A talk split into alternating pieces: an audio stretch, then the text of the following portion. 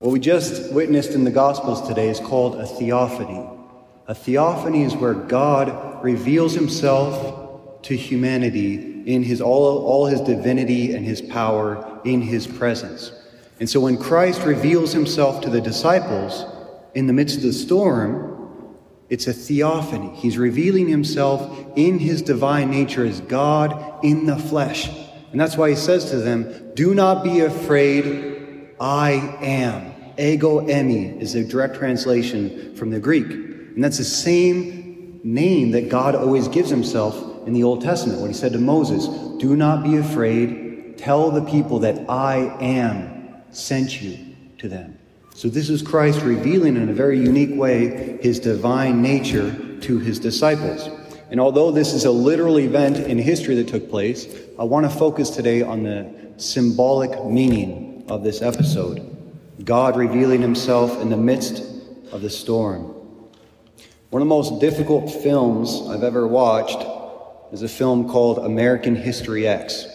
I want to use that as an example today. Whenever I talk about a movie, I'm never endorsing it or telling you to go out and watch it because some of them are pretty intense. And this is probably the most intense of all I've seen. But I like to take the stories from culture that we're living in and pull out the seeds of truth that are in there that really reveal our faith in the midst of it. And this movie is about two young men, two brothers, whose father is killed. He's a fireman and he's going to put out a fire in projects, and he's killed by a black man. And the older brother Derek, he takes all the pain and the confusion and the trauma that came through this event and he transforms it into rage and resentment against one group of people, black people. He becomes a neo Nazi. And at one point, he finds himself in prison after even killing two people. And an old mentor of his comes to visit him, another black man, African American, who used to be a teacher and he comes to visit him, and they have a conversation that goes to really the central message of the film. The man's name is Mr. Sweeney. He says, Derek, right now your anger is consuming you. It's shutting down the, the brain that God gave you. And Derek says, What makes you think you know all about what's going on inside me? You don't know anything about me. And he says, I know about me, and I know the place that you're in right now. There was a moment when I used to blame everything and everyone for all the pain and suffering and vile things that happened to me, that I saw happen to my people. Blamed everyone, blamed white people, blamed society, blamed God. I didn't get no answers because I was asking the wrong questions. You got to ask the right questions. Derek asked, like what? Like, has anything you've done in your life made your life better? And that question, it transforms Derek. For the first time, he starts to reflect on everything he's been doing ever since he experienced that traumatic event. And he says at one point, I kept asking myself, how did I buy into all this white supremacist garbage? It was because I was pissed off. And nothing I ever did took that feeling away. And I'm tired of being pissed off all the time. And sometimes that's where the road to redemption begins. You have to get tired of being angry and ask the question Is anything I'm doing making my life better? So, how does this relate to the gospel? Well, what happened to Derek after his father was killed can happen to any every single one of us in our experience of suffering in life. The death of his father took him from the safety of his ship that we, he was on, and it threw him into a raging sea of anger, of rage, and confusion. And while he was in the sea, in, the, in those storms, he took all the pain that he was feeling and he geared it towards one group of people. And he made them the object of all his rage. And the deeper that he looked into the chaos, the deeper that he looked into his suffering, the deeper he was sinking into the waters. And that's essentially what Medusa represents, right? Medusa with all the snakes coming out of her head. If you look too deep into her eyes, what happens? You turn to stone. And the symbolic meaning of that is if we look too deep into suffering, into the evil that's around us, it turns us to stone. so we can't move forward, and we just begin to sink. And that also points to the symbolism of Christ, God in the flesh, walking above the waters of chaos. Jesus reveals himself as the one who has the power to pull us up from the depths of our own resentment, our sorrow, our confusion, when suffering threatens to pull us under. There's just one condition. There's one thing we must do in order to experience Him there.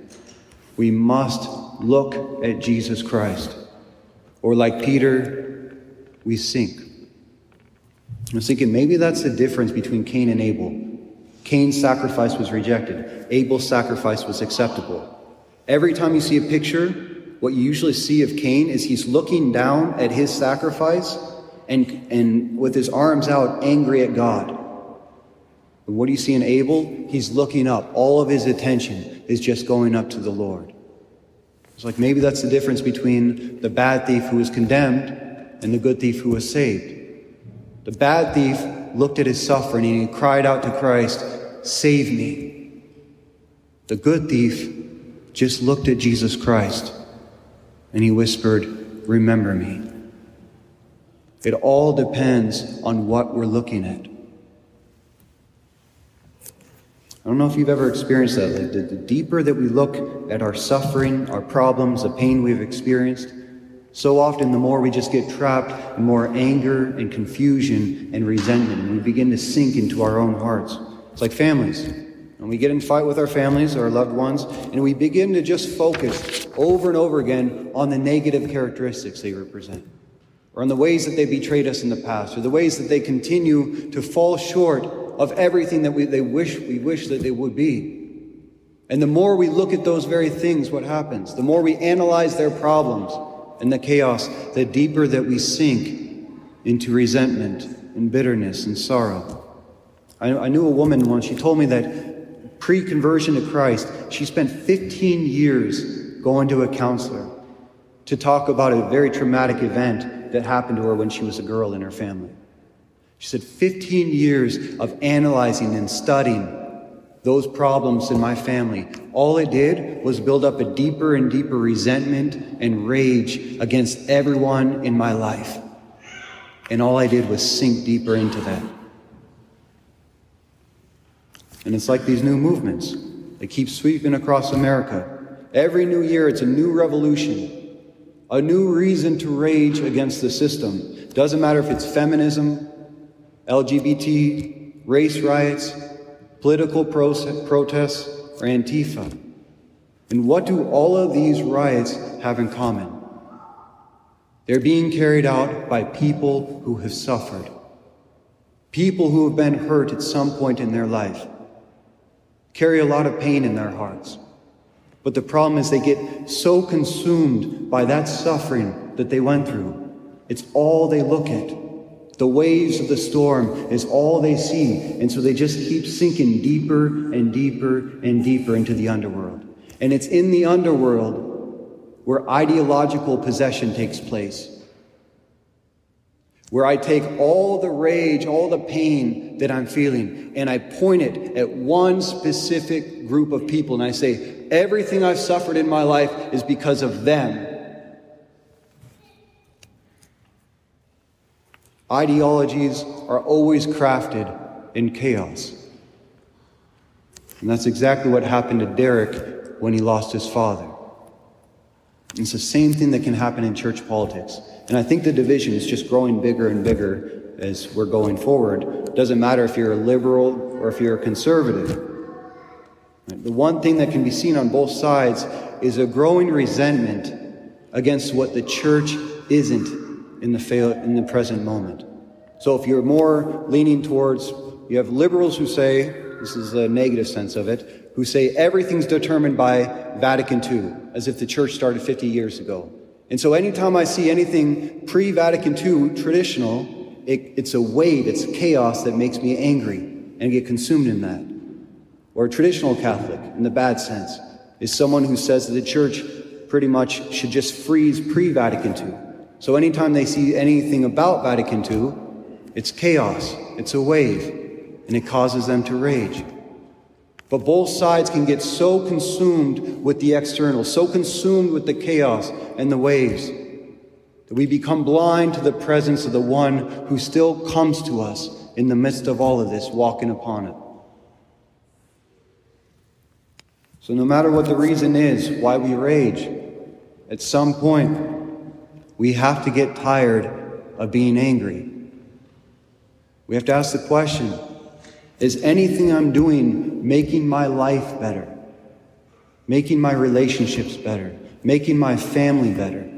Making my church better? Or do I just find myself sinking deeper and deeper into the waves of resentment?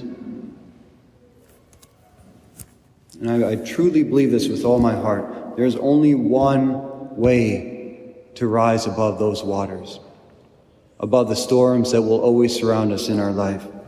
And that is to look at Jesus Christ, God in the flesh, the one who walks above the waters of chaos. To experience the presence of Christ right there in the place of my pain, right there in the place of my confusion in the place where I feel like I'm drowning. And all we have to do to experience Him there is lift our eyes from the storms and look at Him. Because the more that we look at Jesus Christ, present in the midst of our suffering, the more He fills us with His own self, with His own divine power, with His own love and mercy and peace. We become what we behold. We become what we behold. The more we behold Jesus Christ, the more he fills us with the same power that enabled him to walk upon those waters. And what did it? How was Christ able to walk upon those waters? I don't even think he knew he was out there. I don't even think he realized it. Because right before this, what was he doing when he sent his disciples away? said he went up the mountain to pray with his Father. And he was so wrapped in the contemplation, the intimacy, the dialogue just between him and his Father that when he started walking down from the land, I don't even think he knew when he went from, from ground to water. That's what love has the power to do. It lifts us above all the chaos around us. Everyone experiences that when you fall in love. It's so easy to get ideologically possessed when you're angry. The greatest escape for that is falling in love. Suddenly, all the problems don't seem so big anymore. And that's what Christ offers us. He offers us the very intimacy with His Father in the midst of the storms of life. And the more we enter into that, the more He lifts us above all the chaos that is in our hearts and our minds and our country. Thing is, no one can give you that vision. No one can make you see that. You have to choose for yourself. It's a real choice to stop looking at the waves, to stop analyzing the chaos, and experience Christ for yourself in the midst of it. Am I more focused on the storms in my life than the one who's walking in the midst of the storms in my life? Am I analyzing my problems more than I'm bringing them to prayer and allowing God to answer it? Am I, do I know more about the presidential candidates and what they're saying on the news than I know about Scripture and the voice of Christ in my prayer? because that will show us who we're going to to look for salvation. Because there will always be new storms, new waves, new reasons to be resentful in our life. And we can spend our entire lives drowning in it. But there's another reality that is always there for us if we lift our eyes the theophany of God in the flesh, right there in the midst of it. And if we choose to look at Him, to fill our vision with His presence, then He'll have the power to lift us up, to quiet the storm, and transform all of our pain and confusion into Holy Communion. All we must do is behold the Lamb of God who takes away the sins of the world, still present in our midst. And we too can cry out with Peter, Truly, you are the Son of God.